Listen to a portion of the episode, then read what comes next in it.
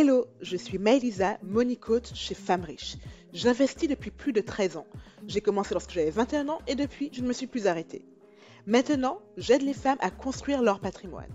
Si vous cherchiez des bonnes pratiques, des retours d'expérience et des stratégies quand il s'agit de gérer votre argent au quotidien, stop.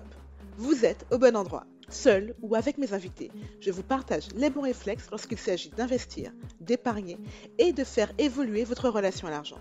Et tout ça avec peps et bonne humeur. Alors installez-vous confortablement, c'est parti pour l'épisode du jour. Hello hello, aujourd'hui j'ai le plaisir de recevoir Célie. Célie est une céréale investisseuse qui a commencé à investir en 2019 et aujourd'hui elle investit dans plus de 25 biens immobiliers. Elle accompagne à l'investissement locatif et on la suit dans ses aventures. Moi, j'ai découvert livres avec ses réels et ses posts Instagram que je trouve extrêmement inspirants pour toutes les femmes qui se demandent à un moment est-ce que j'ai des épaules pour porter seule un investissement immobilier? Bonjour Céline, comment ça va? Bonjour Maëlisa, je vais super bien, merci. Et toi, ça va? Ah moi ça va, j'ai toujours euh, la pêche quand je reçois des invités de qualité, donc euh, moi je suis au taquet. Merci pour ton invitation et coucou aux auditeurs. Avec grand plaisir. Alors, pour toutes les auditrices qui ne te connaissent pas, est-ce que tu pourrais te présenter, s'il te plaît? Donc, alors moi c'est Célie Dorido. Enfin, j'aime bien dire, j'allais dire Célie Médéou parce que bon, c'est mon nom de jeune fille. Et pendant très longtemps, j'ai toujours été nommée comme ça. Donc, euh, du coup, j'ai toujours, quoi, quand on me pose la question, ah, Célie Médéou, Dorido. Donc, je suis investisseur immobilier comme, comme tu le soulignais tout à l'heure. Et aujourd'hui, je forme et j'accompagne les personnes qui souhaitent également investir dans l'immobilier locatif. Tu fais bien de le préciser parce que dans l'immobilier, il y a différentes stratégies. Et donc, moi, ma spécialité, c'est vraiment l'immobilier locatif et encore plus niché, les immeubles de rapport. Voilà, l'investissement dans les immeubles de rapport. Est-ce que tu peux nous définir ce que c'est qu'un immeuble de rapport, s'il te plaît? Oui, c'est simplement un bâtiment qui comprend plusieurs appartements qui sont destinés à la location. Voilà, c'est vraiment un immeuble à but locatif et lucratif du coup quoi. C'est aussi simple mmh. que ça. Un immeuble de rapport, ça commence à partir de deux appartements. Dès lors que l'immeuble est indépendant et que mmh son objectif, c'est que les appartements qui le constituent ramènent du cash, c'est un immeuble de rapport. Donc en fait, plutôt que d'acheter un appartement tout seul, tu achètes ton immeuble entier et c'est toi qui es propriétaire de l'immeuble que tu peux après louer par petits lots, ce qui est extrêmement rentable d'un point de vue cash flow. Oui, l'avantage des immeubles de rapport, c'est que vraiment tu peux mixer les stratégies que tu souhaites, en tout cas en termes d'exploitation de ton bien, et aller chercher la meilleure rentabilité. Quoi. Tu peux faire de la courte durée dans certains biens, tu peux faire du meublé, tu peux faire de la colocation dans certains appartements. Bref, tu es le seul propriétaire et donc tu es le seul décisionnaire dans tes investissements, en tout cas dans la stratégie d'exploitation. Donc c'est plutôt bien. Les. Ah bah du coup là tu, tu nous mets l'eau à la bouche ou l'eau aux oreilles, je sais pas comment on dit, mais en tout cas on va vraiment creuser le sujet.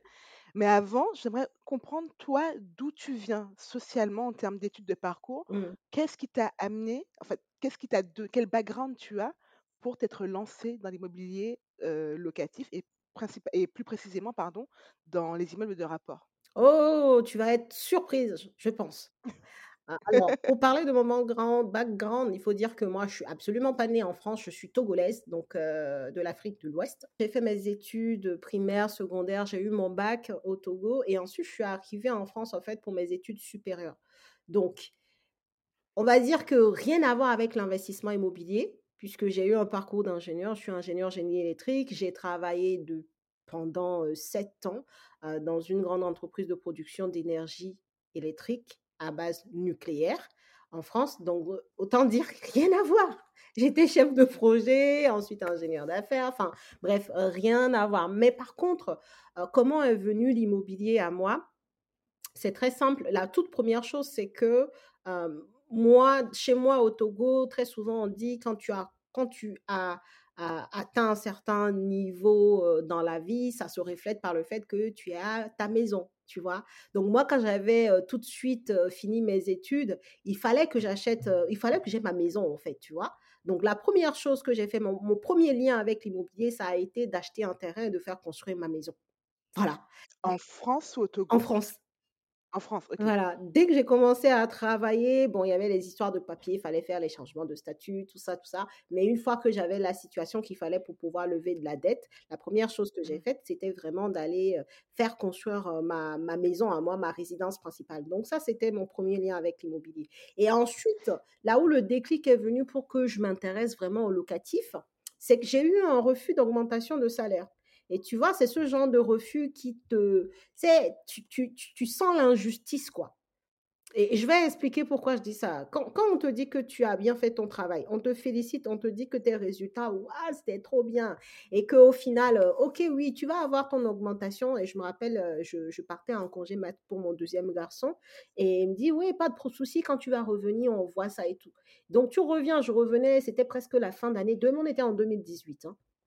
Et au final, que je refais l'entretien avec lui et qu'il me dit ouais, mais non, tu vois, finalement, ça va pas être possible. J'ai pas eu beaucoup de budget ou je sais pas quoi. Il raconte euh, le baratin d'habitude des, euh, tu vois, des, managers qui mettent toujours la faute sur les autres. Et es là, tu le regardes, tu dis mais purée, toi, tu comprends pas en fait. Je viens d'avoir un deuxième garçon et moi, j'ai besoin de thunes. Qu'est-ce que tu me dis que j'ai pas? Je peux pas, tu vois? J'ai besoin de tuts et tu me dis que mon travail est très et bien. tu me voilà, merci et tu me dis que je méritais, tu vois, je mérite, cette augmentation-là. Mais pourquoi est-ce que tu finalement, tu fais volte-face, quoi? Donc franchement, je l'ai mal vécu, hein. pourtant, c'était pas la première fois qu'on me refusait, heu, voilà. Il y a toujours on te dit oui une fois, après on te dit voilà, on a l'habitude, mais cette fois-ci, c'était la fois de trop. Et à partir de ce moment-là, ce jour-là, je me suis dit: «Non, mais de toute façon, il va falloir que j'aille trouver les 100 euros ailleurs» Et j'ai commencé comme tout le monde, j'ai regardé sur internet, j'ai tapé sur Google, comment avoir des compléments de revenus. Et forcément quand tu fais ça, tu sais très bien que tu vas tomber sur, les vidéos YouTube où on te parle de ça, les blogs on te parle de ça, chacun te donne sa méthode et moi, l'immobilier a attiré mon œil parce qu'au final, ça correspondait bien à ce que, à ce qui m'allait, en tout cas dans mon quotidien. Mmh. Tu as beaucoup d'efforts à fournir et ensuite après c'est beaucoup plus tranquille en fait. Et c'est pour ça que je suis plutôt je me suis plutôt tournée vers l'immobilier pour, heu, justement aller combler à la base ces 100 € de d'augmentation qu'on m'avait refusé. Ça, c'était l'idée à la base. Sauf que quand je suis rentrée dedans, c'est La devenu une machine s'est emballée. et ça marchait tellement bien que je me suis dit: «Non mais il faut jamais s'arrêter».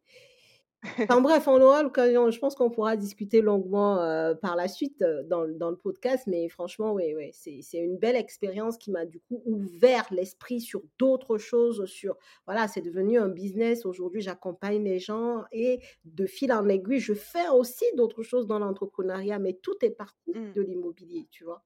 Ouais. Donc Et ce que je trouve très intéressant, c'est que finalement, l'histoire que tu nous racontes, illustre bien ce qu'est la croissance personnelle. C'est-à-dire qu'on grandit lorsqu'on est dans une absolument, zone d'inconfort tellement c'est dérangeante ça, qu'on bah, qu'on sort justement, on se dit: «Non, l là, ça va plus. Là, ma la zone que je considère comme la zone de confort ne me convient plus. Elle me exactement, bloque trop. Du coup, je vais en dehors c'est et je grandis comme ça». c'est ça. Et toi, c'est c'est c'est ce non de trop par rapport à ton augmentation qui a déclenché toute la machine qu'on voit aujourd'hui. Je trouve ça vraiment fabuleux. Non, mais c'est ça, c'est ça, c'est ça. Comme j'ai dit, c'était le nom de trop, tu vois? C'était le truc, Mmh j'avais senti cette douleur-là. Tu sais, il y a la douleur qui te prend, tu dis: «Non, mais il faut que je change les choses, ça peut plus continuer comme ça» et ben, j'ai j'en étais arrivée à ce carrefour-là, ce qui fait que, ben, finalement, bah, j'ai fait l'exaction, hein. C'est pas plus compliqué que ça. Mais alors quand même, là j'aimerais qu'on qu'on se pose parce que quand on parle d'investissement immobilier, nous on a tous en tête l'appartement classique. Oui, Mais toi, c'est pas ce que tu as fait. vrai. Toi, tu as eu un parcours fulgurant et donc du coup, avec toi, j'ai envie vraiment de creuser à partie prise de risque parce que de mon point de vue, l'investissement, c'est la capacité à faire des choix en comprenant les risques qu'il y a derrière. Une fois que tu comprends les risques, tu peux dire, mais je suis prêt à le prendre et voici comment je le limite, comment je le mitige. Et quand on voit les vidéos que tu partages, toi, tu es parti sur des biens, mais déjà des immeubles avec énormément de travaux, donc c'est pas pas quelque chose de léger, en fait et oui, ces biens sont rentables, mais quand tu achètes un immeuble entier à retaper, ce n'est pas rien. Donc toi, à quel moment tu t'es dit: «Je laisse tomber les appartements classiques et je vais sur un immeuble entier à refaire»? Quel a été le déclic pour toi pour passer directement, aux immeubles de rapport? très, très bonne question. Alors, je vais t'expliquer quelque chose, tu vois? Quand tu ignores l'existence, je sais pas, on va dire d'un trésor, tu vois, tu ignores que tu avais accès et au final, tu sais pas, tu t'enlèves les heures et tu comprends que en fait, oui, toi aussi tu peux le faire. Et ben, tu tapes dans le tas, quoi. Tu vois, pas le temps. Moi, en fait, quand je me suis réveillée et que j'ai commencé à, m'instruire sur l'immobilier, j'ai vu ce qu'il était possible d'accomplir pour moi, euh, fille euh, immigrée en France, qui n'y connaissait rien, qui a aucune famille dans le domaine, mais que je pouvais me monter en empire. Pourquoi je vais commencer mmh par les petits appartements là? Moi, je vais tout de suite, euh, tu vois, j'achète en lot, j'achète du volume, j'achète plusieurs lots en même temps. Donc, je voulais aller vite en fait. Donc la question ne se posait même pas pour moi entre un appartement et un immeuble de rapport. C'est tout mmh avantage, inconvénient. Qu'est-ce qui correspond le mieux à moi qui ai ouvert les yeux et qui me suis dit non, mais en fait, j'ai en train de retard. Il faut que j'aille vite en fait. Je veux quelque chose de grand et vite. Et c'était les immeubles de rapport qui me permettaient de faire ça, tu vois. Donc, moi, j'ai compris la méthode, j'ai compris les différentes stratégies. Mince, depuis là, j'aurais pu acheter déjà deux, trois, quatre trucs, je ne l'ai pas fait. Là, j'ai compris le système. Eh ben, j'y vais fort et vite. Mmh. Donc, mmh. les immeubles de rapport. Aussi simple que ça. donc, en fait, tu t'es même pas dit, en fait, tu t'es juste dit plutôt, j'ai du retard. C'est ça. Il est hors de question que j'accumule le retard. Du coup, j'y vais. Et je rattrape mon retard au plus vite. Et comme, comme là, j'aurais déjà dû acheter quatre appartements, mais je les achète tous les quatre d'un coup, par exemple. Exactement. C'est ça? C'est aussi simple que ça. Mais est-ce que tu peux nous parler du coup de ce premier investissement que tu as fait? C'était quoi comme bien? Il était où? Et comment tu t'y es prise? Le premier investissement que j'ai fait, c'était un immeuble de rapport de 5 lots. Donc c'était mmh et tu vas être surpris hein, parce que surprise pardon parce que souvent les gens pensent que pour trouver les bonnes affaires il faut faire des trucs de fou. Non en fait cette affaire là je l'ai trouvée sur seloger.com basique, tu vois? Un immeuble de 5 appartements euh, qui était affiché à 180 000 euros. Je suis allée visiter, simple, j'ai fait comme tout le monde, j'ai étudié, par contre, quand je dis j'ai fait comme tout le monde, tout le monde qui a l'instruction sur l'immobilier, bien entendu, c'est pas monsieur et madame tout le monde. On est d'accord, il faut quand même des mmh bases, il faut se former et tout ça. Ça, je ne l'ai pas dit, mais évidemment que je me suis formée. Je, ne, je n'ai pas commencé à regarder sur Internet et puis aller dire, OK, je vais visiter le premier immeuble de rapport que je trouve. Non, là, on, on chante l'histoire, sinon ça sera trop long. donc, je me suis formée et ensuite j'ai commencé à regarder les, immeubles de rapport et celui-là me paraissait bien parce que voilà sa rentabilité affichée était déjà pas mal. On était autour de 9% euh, lorsque je regardais l'annonce.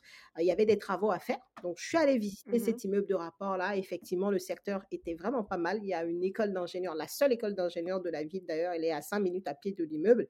Il y a des commerces à côté enfin bref très bien situé pour le coup même si c'était pas en centre-ville. Ça aussi c'est une erreur. Les gens pensent souvent que la bonne, euh, enfin, la, bonne localisation, c'est le, centre-ville. Euh, pas, du tout. C'est pas que ça. Il y a des bons emplacements qui peuvent se trouver ailleurs dans la ville. Donc, Visite faite, euh, immeuble intéressant. Donc, qu'est-ce que je fais? Eh ben, je retourne chez moi, je refais mes calculs, je revois un peu les travaux. on apprend aussi à estimer les travaux soi-même. Hein. Ça, c'est quelque chose qui se fait. Donc, je refais tout ça et ben, je me positionne je commence à me positionner à 30 000 euros en dessous. Je lui avais dit 150 mmh. 000 euros. Euh, le mec, il m'a dit non, non, ça va pas passer. et finalement, je l'ai eu à 155 000 euros. Quoi. Bon, 5 000 euros. Ah oui, quand même. C'est pas non plus, voilà, c'est pas dégueulasse. Donc, on y va, c'est 25 000 euros quand même gagné. Donc, je, je, je, je vais sur cet immeuble comme ça. Pourquoi je le prends malgré le fait qu'il y avait des travaux? Parce que je savais, parce que je m'étais formée que parce qu'il y a des travaux, la fiscalité serait meilleure. Parce qu'il y a des travaux, je pourrais négocier. Je veux dire, le bien, il aurait été parfait. J'aurais jamais négocié 25 000 euros en dessous. C'est mmh Tout simplement, la personne, elle, elle, voudrait pas, quoi. Donc, je savais les avantages que j'avais à prendre un bien avec travaux. Et donc, c'est pour ça que je suis directement allée là-dessus, en fait. Tu vois. Mais alors là, je vais te poser une question vraiment côté mindset, c'est-à-dire oui, tu me parles de la renta tu me parles de la fiscalité des travaux, tu me parles de la capacité à négocier. Ça sont des arguments objectifs que j'entends totalement. Mais concrètement, quand toi, tu vois un immeuble entier à refaire, tu ne penses pas aux impôts, tu te dis: «Ah mince alors, mais quelle galère ça va être de faire ces travaux». Toi, Jamais. est-ce qu'à un moment non, OK, jamais. Non, non, non, non. Bah, en fait, heu, je sais pas, après, hein, ça rejoint beaucoup ce que tu dis, c'est l'état d'esprit. Moi, j'étais Mmh dans un état d'esprit conquérante. Je suis pas là pour voir le verre à moitié vide là. Moi, je suis en mode verre à moitié plein, blindass. Où est-ce comment on fait? C'est c'est problème, solution. OK, il y a des travaux. Qu'est-ce que je peux faire? C'est trouver de bons artisans. Comment je les trouve? Qu'est-ce que je regarde sur leur profil? Comment je les sélectionne? Blablabla. Tu vois? Moi, je suis dans ça, en fait. Je suis pas en train de me dire: «Waouh, c'est chaud, mince, l'immeuble là, il est bien, mais comment je vais faire?» non, c'est Mmh. quoi, Tu sais que comment tu vas trouver une solution. c'est ça. En fait, Mmh. c'est mon état moi, je suis comme ça, en fait. Je suis du genre très positive dans la vie, de façon générale et quand Mmh. je veux quelque chose, je me donne les moyens. Je ne suis pas à me dire: «Ouais, mais comment je vais?» non, c'est le truc, il est là, qu'est-ce qu'on fait? Où est-ce qu'on trouve Mmh. les solutions? Ils sont où? On va les chercher et puis on avance, hein. Donc c'était vraiment et et et le fait parce que tu m'as quand même dit au début que tu as commencé par l'IMO avec ta RP, donc ta oui, résidence principale, pardon, absolument. que tu as fait construire. Donc est-ce que le fait d'avoir déjà eu ce ce 1 rapport aux travaux, à la construction, Oui.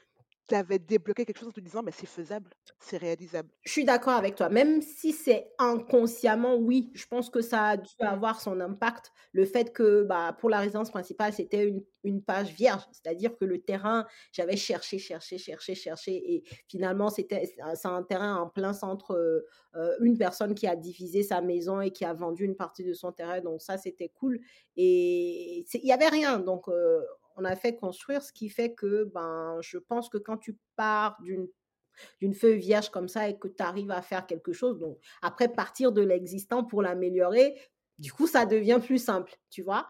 Mmh. Mais Ouais. encore une fois, bah, ça, c'était la maison. Là, on parle d'un immeuble, donc c'est toujours pas la même chose. Mais bon, il y a peut-être des cohérences. En tout cas, je pense que même inconsciemment, ça a dû m'aider quand même à me dire, ouais, bon, ça va. Il y a déjà les En termes de con de confiance, ouais. J'adore. Il y a les murs, c'est c'est un mi un mi un miracle. c'est pas mal, ça va le faire. Là, on est genre 2 crans. Il y a les fondations, il y a les murs, c'est bon. Alors, je vais quand même rajouter quelque chose. Tu vois, moi, dans mon parcours, j'ai jamais, je veux dire, même si j'ai j'ai tapé dans le tas, je suis allée sur les immeubles de rapport. Le premier immeuble de rapport, c'était pas un immeuble avec 100 000 € de travaux, tu vois? C'était pas un Mmh immeuble, heu, où tu avais tout, tout, tout à refaire? C'est-à-dire que Mmh. même si j'ai fait des travaux pour cet immeuble de rapport, que les 5 appartements ont été rénovés, ça a été vraiment du rafraîchissement plus, quoi, tu vois? C'était pas vraiment, il y avait pas la toiture à refaire, la charpente était en très bon état, la façade, il y avait pas de fissures, excusez-moi, je je j'emploie peut-être des termes trop techniques, je sais pas. Non, non, va Non, vas-y, vas-y. bon?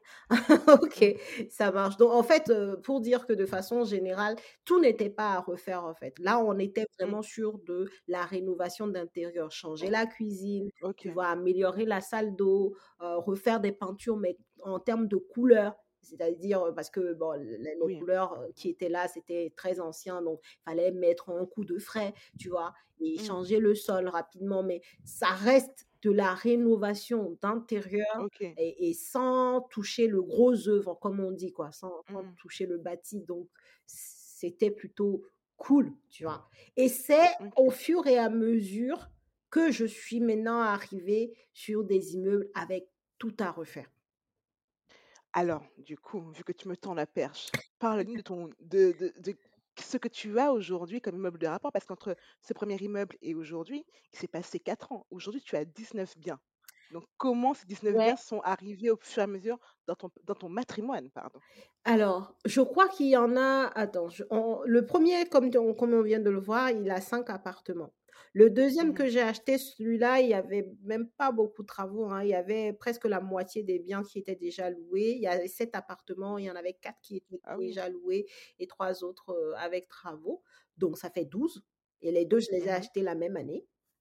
Mmh. Ah Ah oui, oui. tu as enchaîné? Et oui, j'ai enchaîné et ensuite, le troisième immeuble de rapport, il a 9 appartements. Celui-là, il était déjà tout loué avec quelques travaux à faire, surtout sur la partie électrique, pour mettre les Mmh gens en sécurité. Franchement, j faut pas lésiner sur ça. Heu, 9 Mmh appartements, donc ça fait 21 et Mmh ensuite le dernier, là, le dernier bébé, il a 4 lots. Lui, il se trouve en Île-de-France, c'est le seul en Île-de-France d'ailleurs. 4 lots, tout à refaire, mais vraiment tout, tout. Tu as à refaire. Tu vois? C'est au bout du 4e D'accord. quand même que là, on a explosé le compteur des travaux. Donc attends, donc moi j'ai dit que tu avais 19 bien non, Non, tu en à 25, 25. oui. Pardon, pardon aux auditeurs et aux auditrices, je me suis trompée. Céline ne s'arrête jamais. Non, c'est pas prévu. Non, mais c'est moi je trouve ça extrêmement inspirant et hem et en fait, si je reprends un peu ce un peu ce que tu as dit, c'est on peut avoir de l'ambition. Oui. Il faut y aller par étapes. C'est-à-dire que tu vas pas commencer tout de suite par le truc Ouais, qui va te noyer, où exactement. tu ne pourras pas t'en sortir, mais tu y vas par incréments pour gagner confiance au fur et à mesure et te dire: «Bon, là j'ai commencé avec je refais la peinture, je refais la cuisine. Oui, Puis après, tiens, je vais refaire un appartement entier oui, ou peut-être une structure», jusqu'à arriver au point de te dire: «Non, c'est bon, là je gère, je suis bien entourée et je peux m'attaquer à un immeuble à refaire entièrement». Entièrement, ouais, c'est ça. Mmh, C'est exactement mmh, ça le process, hein, vraiment et ça, par exemple, ça, c'est moi, ça. Je veux dire, il y a des gens qui vont taper tout de suite sur le gros truc parce qu'ils s'en sentent capables, parce qu'ils ont peut-être de la famille dans le bâtiment, hein, et qu'ils peuvent vraiment aller, fort, tu vois? Donc maintenant, à chacun connaissant son baromètre de la peur, parce que tout ça aussi, hein, si on a trop peur, on peut rien faire, on est cristallisé, Mmh ça ne mh. marche pas. Mais du coup, c'est Mmh chacun en se connaissant qui va aller pouvoir se dire que moi, je je préfère parler de ce point-là parce que c'est le point Mmh qui me correspond et que mentalement, je suis Mmh. prête à y aller et ensuite je vais incrémenter à partir de ce point-là, tu vois? Il faut que Mmh. chacun fasse ce travail quand même. Ça peut pas être une réponse générique pour tout le monde. Ouais, ça entièrement d'accord. Mais du coup, toi, quand tu as commencé, est-ce que tu avais une expérience, une expertise dans le BTP? Absolument pas, 0. OK, OK. Non, mais non, mais c'est important de le mentionner pour dire que, en fait, ce que tu as concrétisé, ce que tu as réalisé. On peut le faire en partant d'une feuille blanche. Oui, Mais mine de rien, ça reste un facteur de risque. Donc, oui. comment toi, tu t'es entouré Mmh pour mener à bien tes projets? Des artisans, des peut-être des avocats, des notaires? Quelle a été ton équipe, ta dream team, Ouais. qui fait qu'aujourd'hui, tu en es à 25 ans et que ça se passe toujours bien? Alors, on va pas dire que ça se passe toujours bien, il y a toujours des couacs sur le chemin, hein. Faut pas croire que c'est Mmh une ligne droite, heu, qui est tracée et que ça va. Non, il y a toujours des hauts et des bas. D'ailleurs, sur un de mes biens, j'ai dû changer d'artisan parce que malgré tout, heu, celui-là, il était pas bon. Donc, heu, finalement, j'ai Mmh arrêté le chantier avec lui pour prendre un autre artisan. Ça fait partie des risques et c'est comme ça, voilà. Même si, heu, on croit que on peut tout faire, hein, mais le risque zéro n'existe nulle part et en Mmh. immobilier, c'est pareil. Par contre, qu'est-ce que j'ai fait de façon générale? C'est que j'ai appris à sélectionner les bons artisans. J'ai appris à leur poser les bonnes questions, à aller voir les chantiers qu'ils ont déjà fait par le passé, à leur demander les documents complètement légaux qu'ils devraient avoir en tant que bon artisan.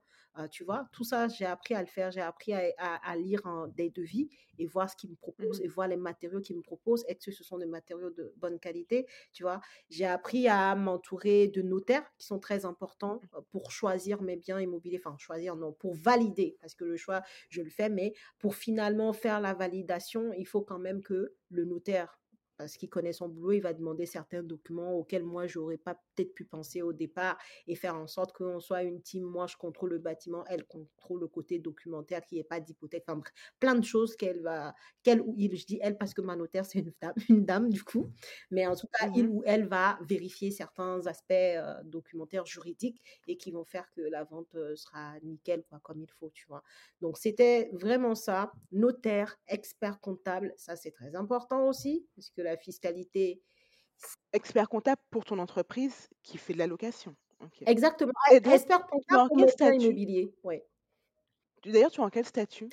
Tu Alors, tu j'ai 2 as c'est-à-dire que j'ai des biens en nom propre, d'accord, qui sont en Mmh meublé et j'ai aussi, heu, de la SCI, au fait. J'investis aussi au travers de la SCI, donc j'ai les 2.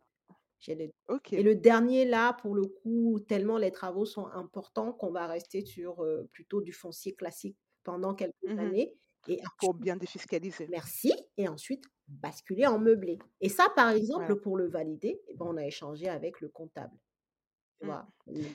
Et là là, j'aimerais faire une petite pause du coup pour les auditrices. Il faut bien se dire, en fait, il y a différentes stratégies pour louer en immobilier. absolument. En fonction de sa situation, si je veux créer du cash flow, si je veux créer du patrimoine, si je veux transmettre, si je veux défiscaliser, il y a des stratégies plus ou moins indiquées.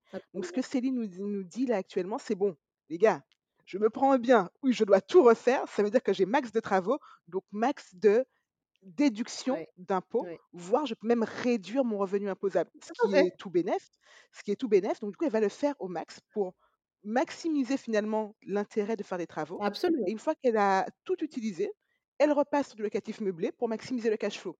Donc, vous n'êtes pas obligé de rester enfermé dans une seule stratégie. Et ça, je trouve ça très, très intéressant comme, euh, comme partage d'expérience. c'est ça, et, ça, et c'est d'autant plus important quand je dis souvent aux gens qu'il faut se former et aussi s'entourer, c'est ça en fait. Mmh C'est-à-dire que quand tu vas voir ton expert comptable et que tu, n'as, tu, as, tu as zéro connaissance et que tu le laisses juste lui réfléchir à ta place, je trouve ça quand mmh même un peu chaud. Pour arriver à ce genre de, de, de solution où, où chaque bien qu'on achète, en fait, on réfléchit sur la fiscalité ou la manière dont on va l'exploiter, c'est que Mmh toi-même, la personne, tu as quand même de la connaissance et en plus la personne en face de toi, donc l'expert comptable ou l'avocat fiscaliste, peu, peu, importe, lui aussi va t'apporter ses connaissances et ensemble vous allez établir quelque chose d'intéressant, quoi, tu vois? Donc mmh. connaissances jumelées. Faut pas juste confier un truc à l'autre. voilà, il faut avoir l'esprit critique malgré tout. Et, et, et, ça, on en parlait un petit peu avant d'enregistrer le podcast. Tu me disais, oui, c'est bien de déléguer, mais c'est mieux de comprendre ce que tu délègues. Et c'est exactement ça. C'est-à-dire en fait, il y, a une phrase que j'aime beaucoup, c'est la confiance n'exclut pas le contrôle. Tu as beau avoir confiance dans ton expert comptable, dans ton notaire, à un moment, il s'agit de ton patrimoine, bien sûr. de ton patrimoine, pardon. Il s'agit de ton avenir financier, celui de ta famille, de tes enfants. Mmh. Donc, tu dois pouvoir comprendre ce qui se passe. Tu dois pouvoir challenger les gens à qui tu confies ton avenir financier. Et c'est ce que tu nous partages. Mais tu as tellement dit ça en, je veux dire, en des termes nickel, je ne pourrais pas mieux répéter. C'est exactement ça. Tu peux pas juste dire, tiens les clés de mon truc. Non, en fait, c'est ton patrimoine, en fait. C'est toi, c'est ta fiscalité, c'est toi qui payes les impôts. Moi, que ce mmh. soit pour mon entreprise immopreneur, que ce soit pour mes biens en LMNP, donc en nom propre, en meublé, que ce soit pour la SCI, moi, je, je regarde, je vérifie mes bilans. Mmh. Si je ne comprends pas, je, te, je demande à l'expert comptable, cette ligne, tu voulais dire quoi par là? Je vérifie. Je ne vais mmh. pas me dire que oui, c'est l'expert comptable, il connaît son métier, il va faire ce qu'il faut, et puis que après coup, j'ai des rattrapages, ou bien qu'il ait oublié de mettre certains frais. C'est pas possible. Donc mmh. non, la confiance n'exclut absolument pas le contrôle. Donc pour avoir ce contrôle-là, il faut connaître un tout petit peu soi-même. totalement. Et Aujourd'hui, alors là, par rapport à tout ce que tu m'as dit, tu m'as quand même dit tout à l'heure que la première année où tu as investi, tu as acheté deux biens d'un coup. Là, tu en es à ton cinquième bien, si j'ai bien compris. Exactement. ça. se passe comment avec la banque? Parce que concrètement, là, tout le monde dit en ce moment, et c'est une réalité, les taux augmentent, l'accès au crédit est de plus en plus compliqué puisque les conditions, les banques sont plus frileuses, les conditions d'accès sont plus dures. Comment toi, en fait, tu fais pour financer et pour convaincre les banques mmh à chaque fois de te suivre dans un nouveau projet immobilier? C'est un parcours du combattant. En fait, pour les, pour les deux premiers biens, honnêtement, j'ai pas trop galéré, hein. et les deux, d'ailleurs, les mmh deux immeubles, le premier de 5 et l'autre de 7 appartements, ils ont été financés par le même, la même banque, en fait. vraiment, La même année? la même année, par la même banque. Je trouve ça ouf. Ben, on est on était en 2019, donc Ouais. Voilà. Là, à l'époque, on avait des taux à moins de 1 pour, pour certaines banques et c'était l'argent coulait à flot. L'argent coulait à flot pour peu que tu avais une bonne situation et que surtout tu avais quand même de l'épargne parce que ça, depuis la nuit des temps d'épargne est importante. Une fois que tu avais ces éléments et que les biens étaient rentables, moi je me rappelle la directrice de banque, elle me disait mais, mais comment vous avez fait pour trouver des biens avec des rentabilités comme ça? Je te promets. Elle dit ben, j'ai cherché en fait. Seloger.com, s'il vous plaît. S'il vous plaît. donc, euh, donc, une fois que les conditions étaient réunies, bah, en 2019, oui, on, arrivait à lever facilement les fonds. Aujourd'hui, c'est plus pareil. Donc, les deux, les deux mmh. premiers, franchement, aucune difficulté. Troisième, immeuble de rapport, bah, la banque, elle a dit non, mais là, on ne peut pas vous suivre, vous avez déjà trop d'endettement chez nous et tout ça. Donc, ça ne va pas être possible. Donc là, OK, j'ai commencé à chercher ailleurs. Je suis passée par un courtier. voilà, on a dû prolonger d'ailleurs le délai pour chercher le financement et tout ça. le mmh quatrième, c'est encore un autre niveau. C'était encore plus galère pour le coup, hein, chercher pendant un très bon, très long moment, je crois que quatre mois au total, pour avoir le mmh financement. L'argument qui revenait, c'était que le taux d'endettement était dépassé. Tu sais, parce que. On était passé à la barre des 35 Voilà. Et c'est là, en fait, depuis, donc ça fait deux ans maintenant, de fin, fin 2021, donc c'est ça, 2022, ouais, c'est ça. Ouais. 2022, ils ont vraiment instauré ça en termes de règles euh, du, du Haut Conseil de la stabilité financière qui a Mmh décrété qu'on ne devait plus faire des crédits à plus de 25 ans et qu'on ne devait plus dépasser les 35%, peu importe la situation financière des gens, mh. c'est-à-dire leur profession, ce qu'ils gagnent par mois, tout ça, tout le monde devrait être à 35%. Bon, après, du coup, sur le quatrième immeuble de rapport, par contre, con concrètement, j'ai beaucoup, beaucoup ramé, hein. Je crois qu'on a mis 4 mois à peu près, 4 mois pour trouver le financement donc et j'ai fait des courtiers, des courtiers qui m'ont lâché en cours de route.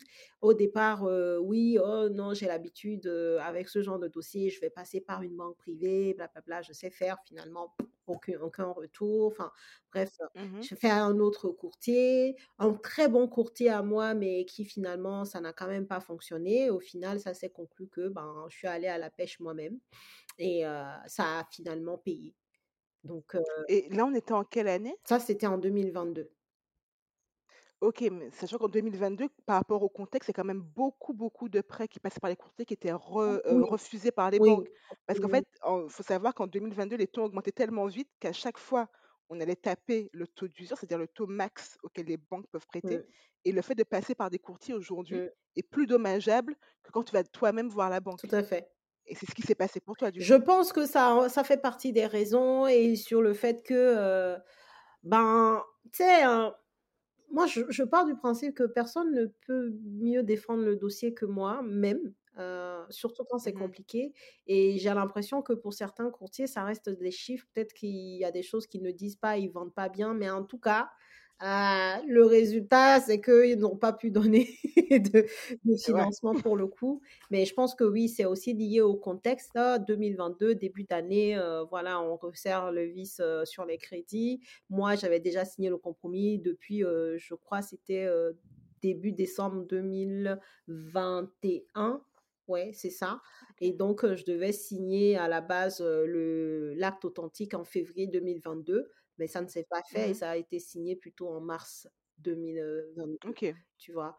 Donc Donc ça va c'est un léger retard, mais ça reste, oui. acceptable par le propriétaire Oui, même, oui, oui, ça ça ça a été mmh, moi, enfin, dans dans mon parcours quand même, je même si les 2 premiers immeubles, ça s'est bien passé, j'ai toujours dit aux vendeurs: «Attention, les banques, ça ne se fait pas si rapidement que ça. Il se peut que je mmh, demande une prolongation». Moi, je les prépare toujours en amont. mmh Après, si je n'ai pas à demander de prolongation, soit, mais je les prépare toujours au fait qu'ils vont devoir peut-être reprolonger parce que, ben, les banques, même si elles disent oui, des fois elles sont lentes et c'est un fait, quoi. mmh, totalement et et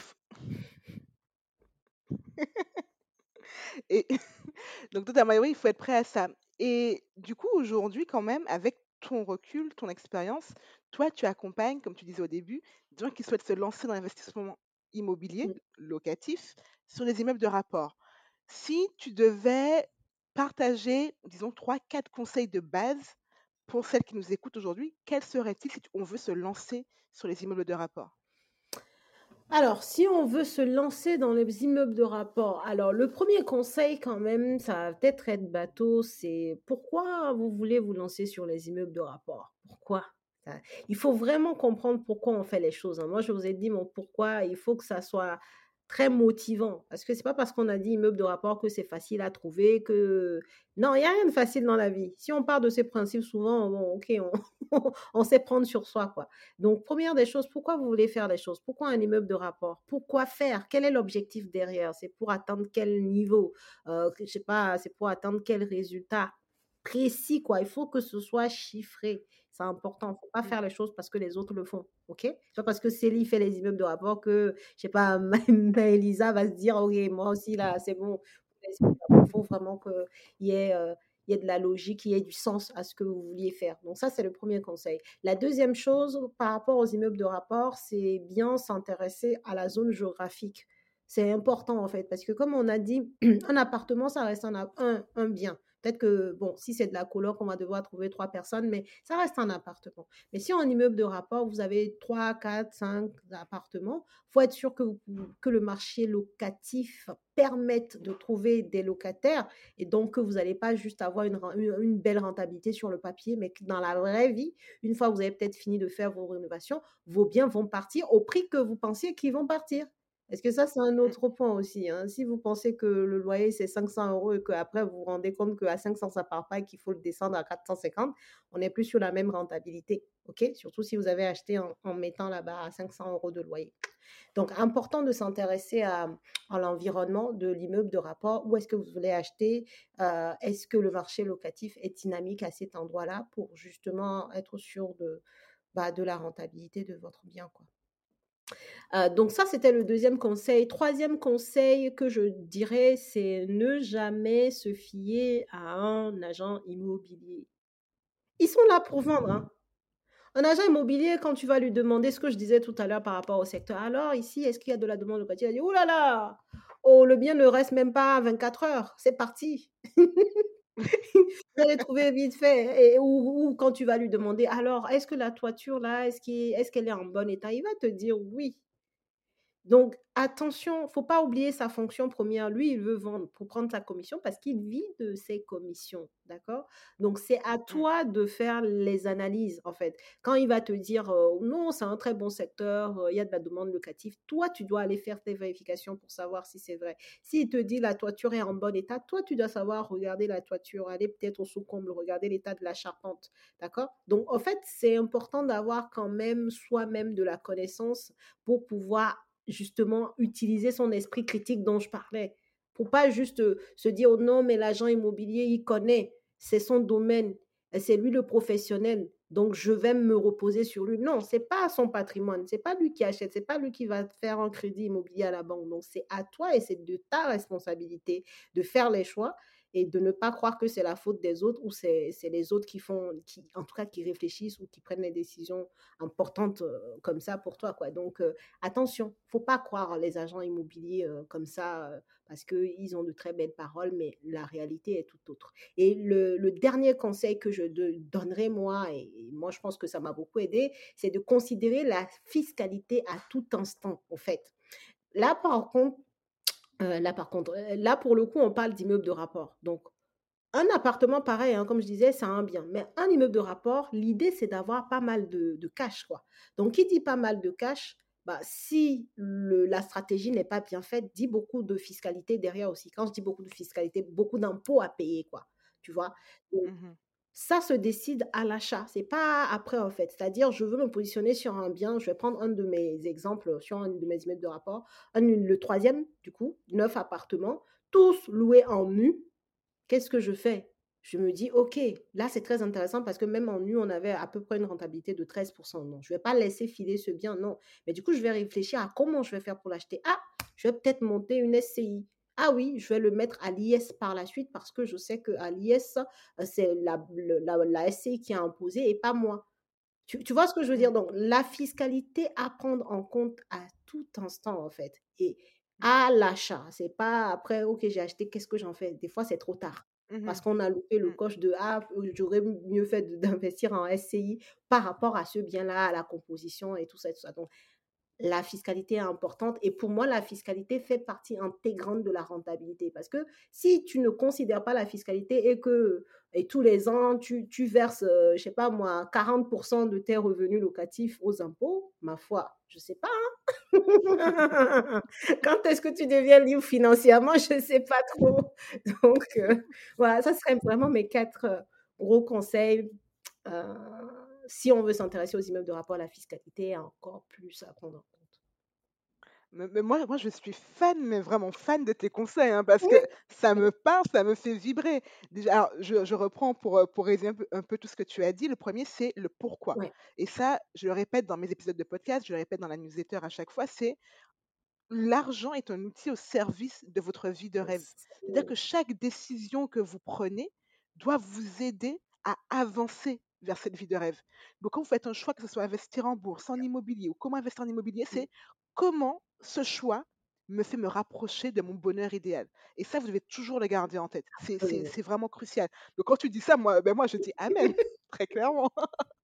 Le deuxième, le deuxième conseil que tu as partagé, c'est renseignez-vous sur la tension locative. Ouais, Un bien n'est intéressant que s'il est loué. oui, Vous pouvez avoir le bien le plus beau du monde, s'il n'y a personne qui est prêt à le louer Au bon prix, auquel vous, au bon prix, c'est ça, ça, ça ne marche ça ne pas. marche pas. Donc, renseignez-vous, c'est bien d'avoir un bien qui marche sur le papier ou sur ton fichier Excel, mais il faut qu'il marche dans la vraie C'est vie. ça. Et pour ça, il y a des sites, il y a des sites qui mesurent sûr. l'attention locative. Il y a des sites où tu vas, tu te dis, tu rentres le, le nom de la ville et tu vois pour les T2, pour les Mmh. T3, c'est quoi la demande, etc. Ouais. Ça, tu peux te renseigner Mmh. en amont. Tout à fait. Le troisième conseil que- auquel je ne m'attendais pas, mais que j'aime beaucoup, ne faites jamais confi- confiance pardon, à un agent immobilier. Non pas qu'ils vont genre, vous truander, mais leur but, c'est de C'est vendre. ça. Toi, ton, ton objectif, c'est d'acheter un bien rentable.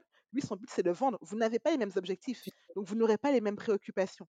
Donc c'est à toi, en fait, de faire les bonnes recherches et d'allumer ton esprit critique qui va grandir de par l'expérience, de par tes lectures, de par ton, de par ton éducation. Mmh.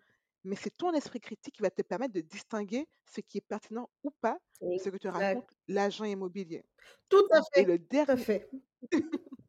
et le dernier point que tu as dit, et sur lequel pareil je dis Amen, c'est la fiscalité. C'est-à-dire, et ça rejoint finalement le premier point, Mmh. c'est quand je fais un choix, Mmh. pourquoi en fait Et, est-ce qu'il est cohérent? Parce que c'est vrai que quand moi, quand je vois des gens parler d'immobilier, souvent les vidéos YouTube et tout, c'est ouais, faites du cash flow, faites du cash flow, c'est trop bien. Ouais, mais gars, le- quand tu fais de la location meublée, que tu fais du cash flow, mais tu es imposé au max, tu n'as pas de déficit foncier, par Mmh. exemple. Mais si toi, tu veux baisser ta fiscalité, Mmh. bah, c'est pas, pas le bon choix. Mmh. Et, et sur ça, vous n'êtes pas censé avoir toutes les réponses tout seul. Oui. Et c'est là que ce que tu as partagé plus haut, qui est de te dire, entourez-vous des bonnes personnes, Oui. est très important. Parce que toi, par exemple, quand tu vas voir un notaire, un avocat, un comptable, tu vas pouvoir discuter avec lui et lui dire, c'est ça mon objectif. C'est ça. Quelle est la meilleure structure?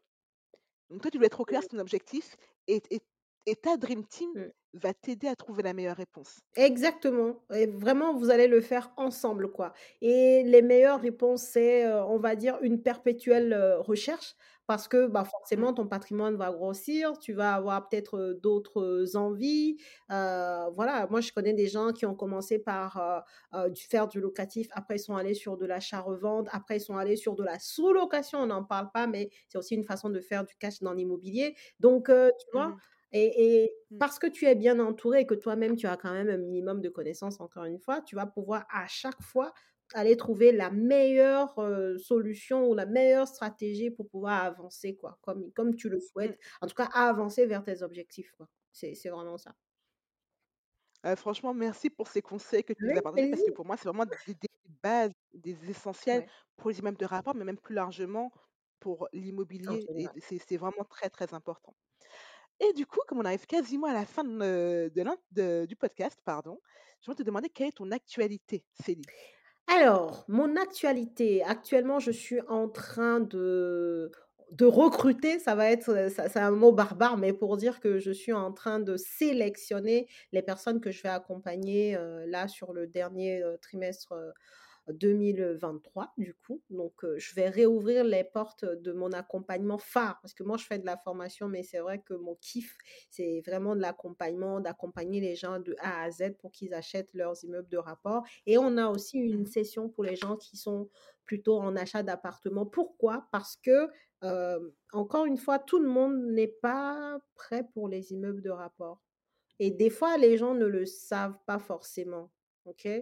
Et moi, en tout cas, mon rôle à moi et à mon équipe, c'est quand même de guider les gens. C'est-à-dire, c'est pas parce qu'aujourd'hui tu viens vers nous, tu nous dis: «Je vais acheter un immeuble de rapport» qu'on va te dire: «Oui». Non, on va étudier ton profil. Si ça va pas le faire, c'est pas la peine, quoi. Mais par contre, au lieu de ne rien faire, bah, va déjà commencer à acheter un appartement.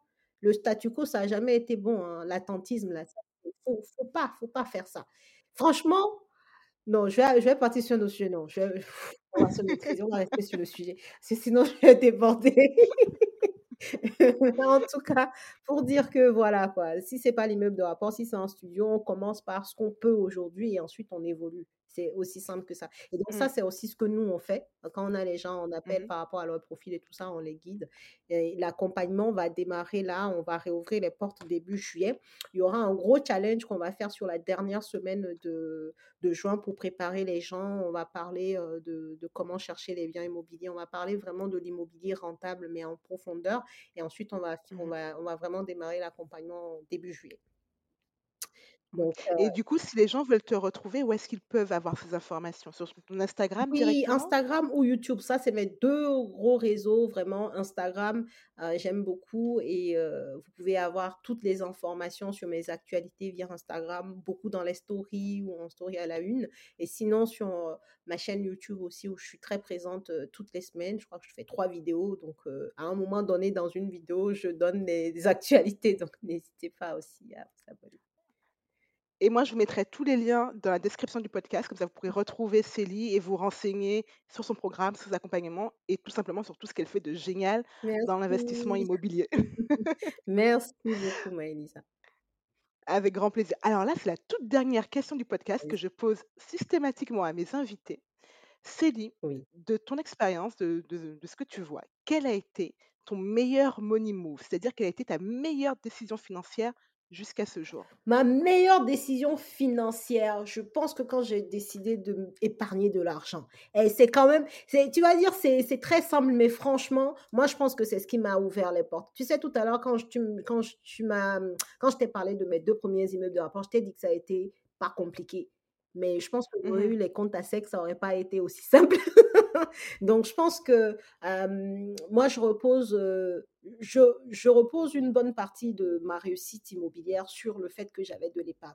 Parce que je sais qu'à chaque fois quand j'ai été en banque, même si j'ai eu du 110% sur la plupart, hein, c'est-à-dire, sur les mhm, les 4 immeubles que j'ai achetés, heu, j'ai mis de l'apport sur le dernier où c'était très compliqué, c'est tout. Les tous les mhm, autres, j'ai c'est toujours été du 110 même celui que j'ai acheté en SCI, tu vois? Donc heu, mhm, c'est pour dire que même si, voilà, j'avais pas mis de l'apport, le fait que j'avais de l'épargne et que mon épargne n'a fait que croître, je pense que mhm. ça a beaucoup joué sur, heu, sur sur, ben, le fait que les banques ont pu me faire confiance à répétition, en fait. Donc oui, avoir, heu, savoir épargner mon argent, savoir le placer, je pense que ça a beaucoup aidé. Yes, mais, mais j'adore parce qu'en fait, l'épargne, c'est la fondation la plus solide Ah, de on est ah, on est d'accord, waouh, OK. Ouais.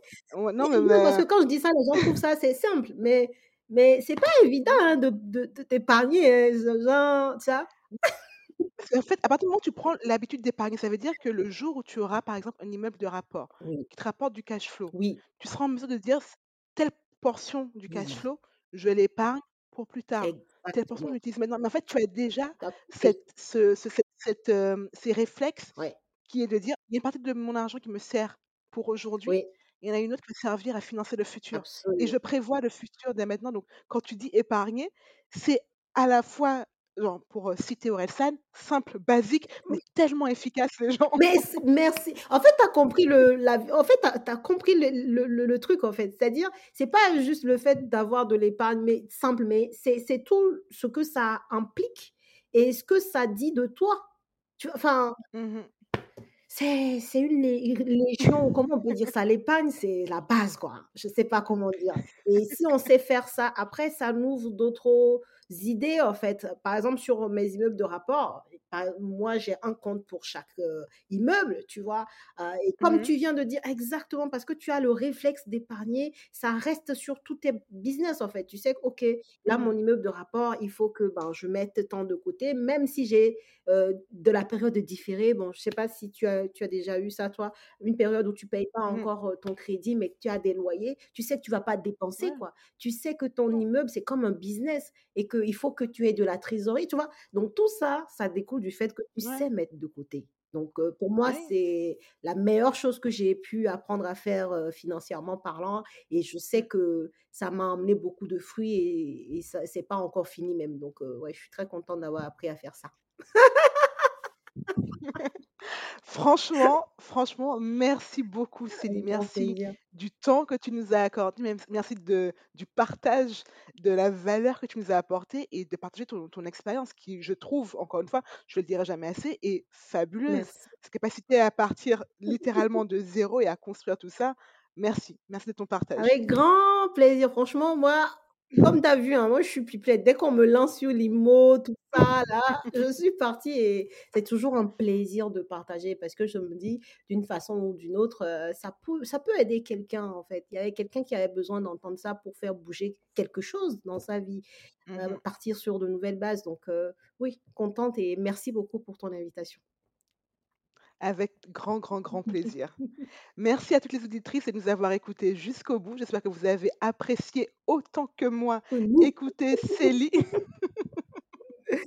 que nous, du coup, d'avoir écouté Céline nous partager son expérience. Et je vous dis à bientôt. À bientôt. Merci. Merci d'avoir écouté cet épisode jusqu'au bout. J'espère qu'il vous a plu et qu'il aura été plein de valeur pour vous. Et si c'est le cas, je vous invite à laisser une note sur votre plateforme d'écoute. C'est une petite action pour vous, mais qui a une immense importance et qui aide énormément le podcast à être plus visible et à apporter de la valeur à plus de femmes. Un immense merci à celles qui prennent déjà le temps de le faire. À bientôt!